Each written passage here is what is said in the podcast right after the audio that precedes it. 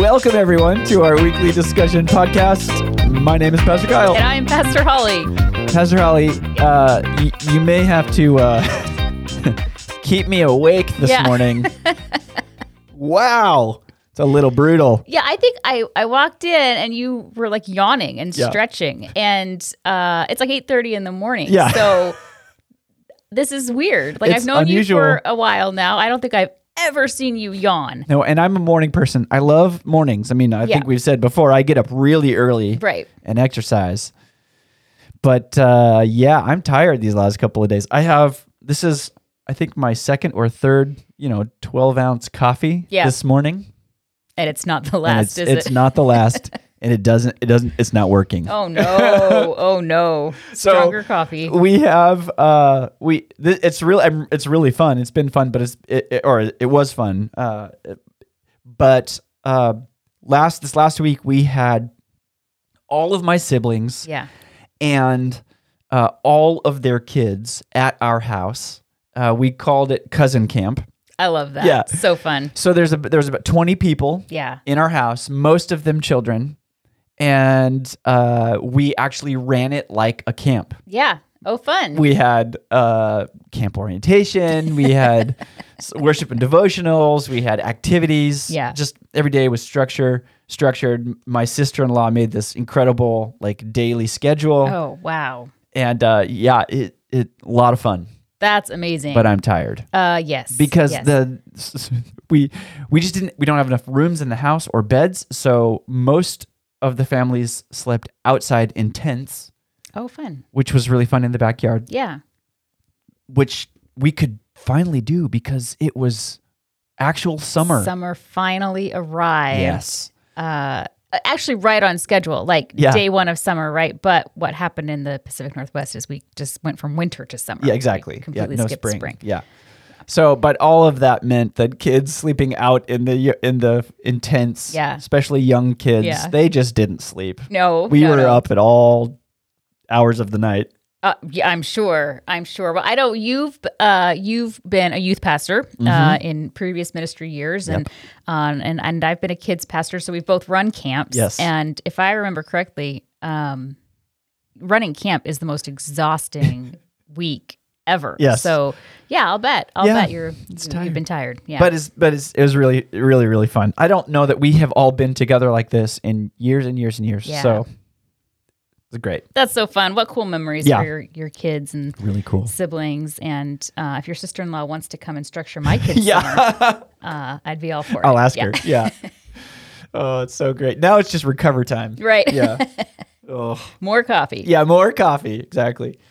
Well, Pastor Holly, we are uh, jumping into the third week of our Summer Psalm series, and uh, I we're looking at a very unique and really cool psalm. Yeah. Uh, this last this last Sunday is what we we focused on Psalm ninety.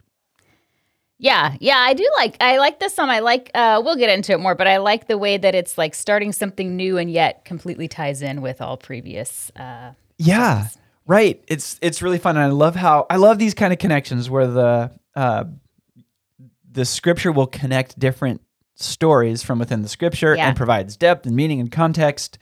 Uh, the Bible actually works like that all the time. it does. We just don't always know that. Right. That is the one of the coolest things I think about scripture is that the more you read it, the more you uh, dive into it, the more you'll see those connections. I was just talking to my kids about this recently as um, my daughter was asking about you know different books of the Bible and who wrote it and when and kind of that um, that historical structure. And and we were talking about how it connects and um, and just how cool that is. Like the the ties between all the different books even throughout centuries and centuries and different authors and different cultures i know we've mentioned it here too Yeah. it's really cool Yeah, it is really cool. So, I mean, we just want to, if this is what, you know, we, part of the reason we do this podcast is connected to our biblical teaching, uh, uh, discipleship pathway step. Just want to encourage you at every opportunity we can to dive into studying the scripture, Yeah. Explore these connections and that kind of stuff, because it will just make the Bible come alive. it's so cool like yeah. this coffee is trying to help me do right now. Thanks, Cousin Camp. but more effectively But yeah. much more effectively because of the Holy Spirit. That's right. yes. Just even more powerful than caffeine. oh, that's amazing. I mean, how is that even possible? It's like a terrible bumper sticker. Yeah. we should that's what we should do. Just comb our podcast for terrible bumper sticker ideas. Yeah. I'm sure there's lots. I'm sure. I'm sure we come up with all sorts of really awful one-liners. Yeah. But what's not a terrible bumper sticker is Psalm 90. Transition. Wow, he's a professional, See? ladies and gentlemen. I, I was trained. I think that's the second week we said That's that. That's right. Yes. Yeah. Yeah. I think that might mean we're relying on it a little too Yeah, much. Yeah, probably. Uh-huh. so great. So Psalm 90 is really unique and cool because it is uh, probably the oldest psalm in the book of Psalms. It's attributed to Moses, Yeah. which, yeah, I mean, that's early Old Testament.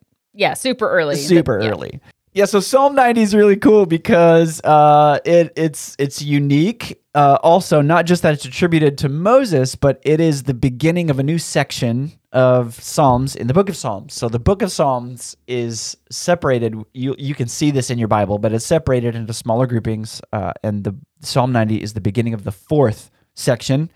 Uh, and yeah, so it's really cool that it works like that. It's kind of this kind of transition in thought and feel and um, a new a new section of uh, of Psalms. Yeah. Yeah. If it were a play, it would be Act Four. Yeah, yeah, Scene great. one. Right. Yes. Yeah.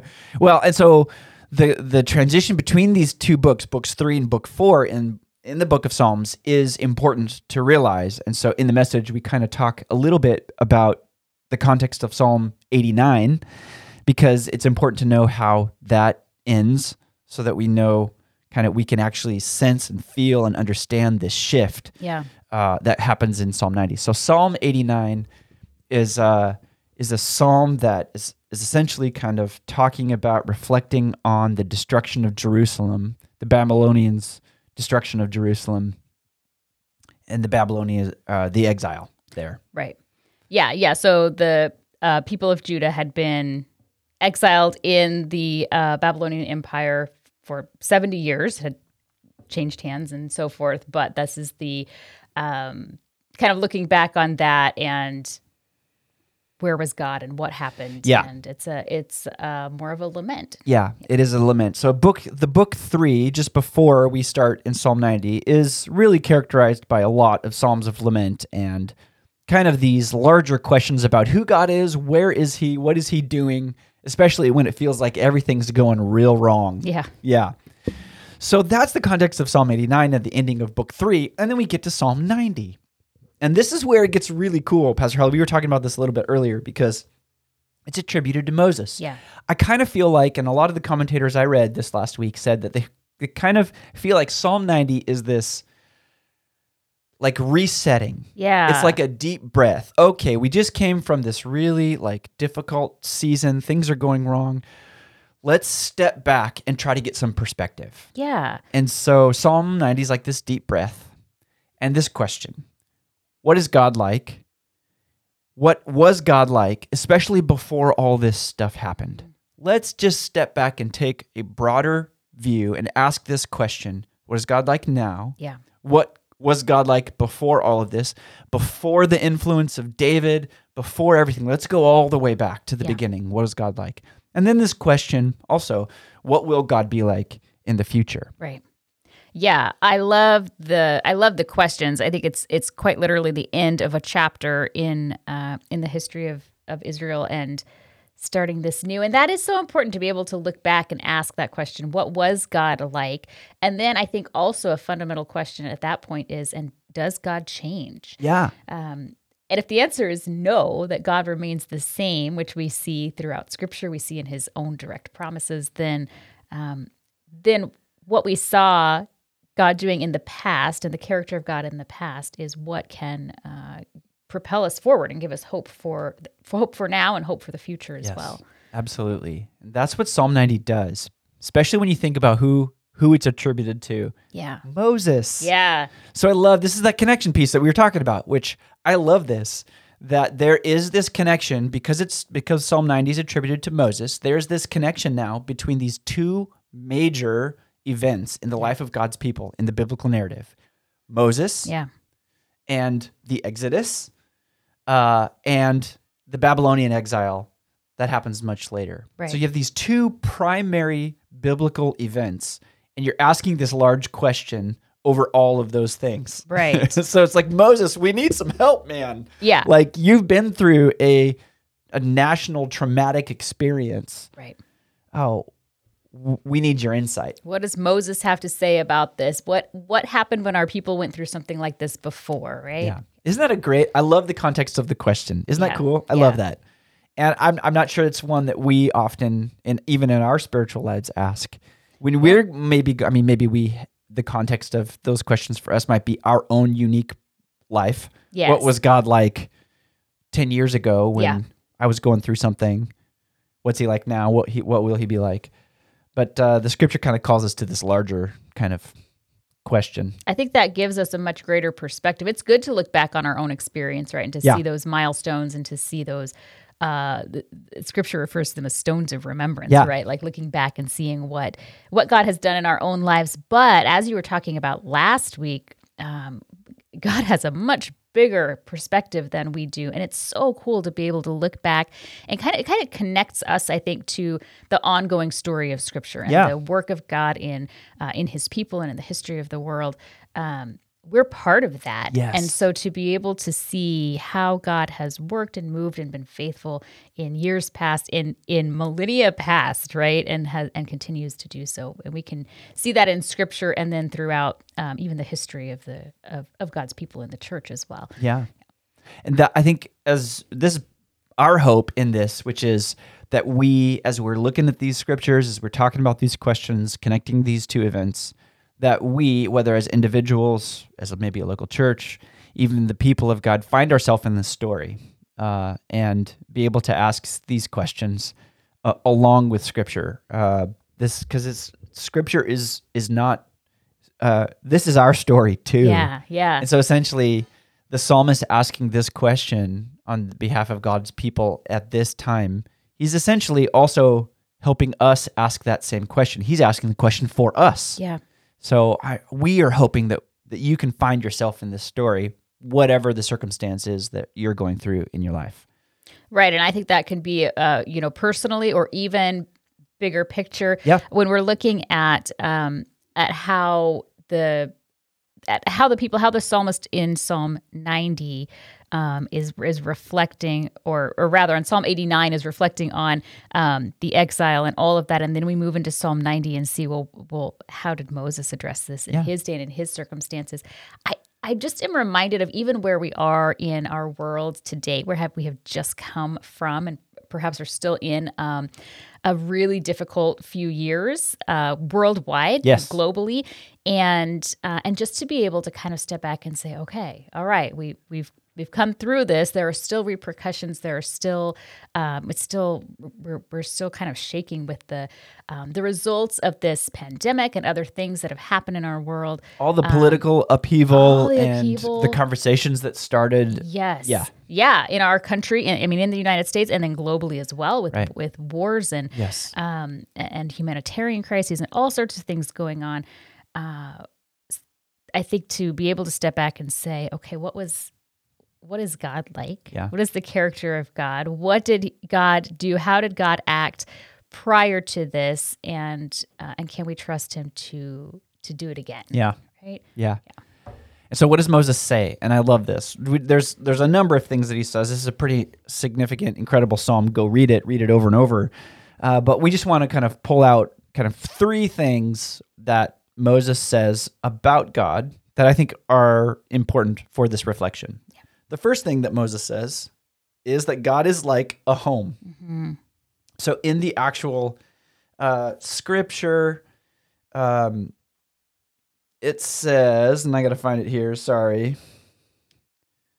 Uh, the uh, right away, right away, Psalm ninety, verse one. The Lord through all the generations. I love that. The Lord through all the generations. You have been our home. Before the mountains were born, before you gave birth to the earth and the world, from beginning to end, you are God. Uh, which think about who's saying this. Think about Right. who's writing this. And the very first thing he says about God's character and nature in this larger question is that God is like our home. Yeah. Moses was essentially a perennial wanderer, Oh yeah, someone who did not have a home, didn't belong anywhere. didn't belong anywhere. Yes, in, even within um, his own family, even Right. within his adopted family, uh, his culture of birth, his culture of, of upbringing. Uh, no, he never had a home. Never had a home, got kicked out of Egypt, Yeah. lived in the desert trying to figure out his place in the world. God calls him to go, you know, go back to Egypt and free his people. And what do they do? They wander for years Yeah. in the desert. And then at the very end of his story, he doesn't get to go into the home that God had for his people. Right. Right. If we were to look back on Moses' life and say that his calling was to lead uh, God's people into freedom, uh, which is pretty clear that that was that was his purpose, he didn't get to experience it Right. uh, ever. Right. And so for him to pen, the first thing he says here in this is that God is like our home. Yeah. Wow, that's you know that's coming from a place of experience. Yes. That he has had to find a home Yeah. in God because he didn't have a home in any other kind of normal standard. Right. Yes, and then for this to uh, to be the psalm that that uh, is reflected upon after the Babylonian exile, where the people of Israel, the people of Judah had lived in their homeland, this promised land that Moses never entered, had lived there now for hundreds of years, and then it was uh, take, or rather, they were taken from it Yeah. and, and exiled and no longer allowed to live in what had been promised to them as their home, and Right. now they are homeless again. Homeless again. Oh, I just it's so powerful to me what he says here and how he starts this. And so, you know, I I immediately think to myself, what is that like for us today? What are you experiencing? I mean, maybe you you have a home, you you live in a place, you know, Right. you live in America, we have an, a cultural identity, a national identity, but maybe because of your circumstances, you are feeling unsettled, alone. Yeah. You don't know where to turn. Like you mentioned, Pastor Holly, this is the context of of uh, this uh, is right after all of the this crazy chaos that just upsets and unsettles everything. Yeah. And the first thing that he says is, "Okay, y- you aren't unsettled. you have a home in God." And the word here, I love it. Uh, it it uh, it means a place to abide, and we've talked about that word abide before, like in John chapter fifteen. I love how all these themes connect throughout the Scripture too, which is just rooted uh, a, a a dwelling place, a place of belonging, uh, a place of protection and shelter, a place that meets your deepest needs. That's the idea of home here in the Bible, and it's connected from the Old Testament all the way to the New Testament. And Moses is saying that's who God is for you. That's so comforting in our world today, uh, because again, having come through these last few years, it's so easy to feel. I think I think a lot of us feel Yeah. kind of homeless, kind Right. of untethered. Uh, maybe we don't have a political home. Some people feel Yeah. like they don't have a, a church home, a church Right. community.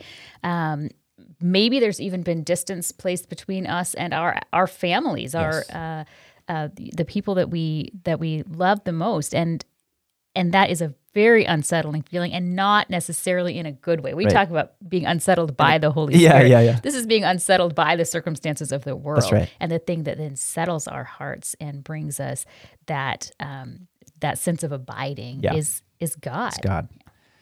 We could talk about that forever. Yeah. I love that one. And that actually, John 15 has always been a really powerful uh, chapter for me. Mm-hmm. Um, and so I, I just love the way that that connects here to the Old Testament. So we could say more about that, but let's we'll continue. Uh, the next thing that we find, I think, in Psalm 90 is this, and this is kind of this humbling experience where in Psalm 90 it talks about who we are compared to God.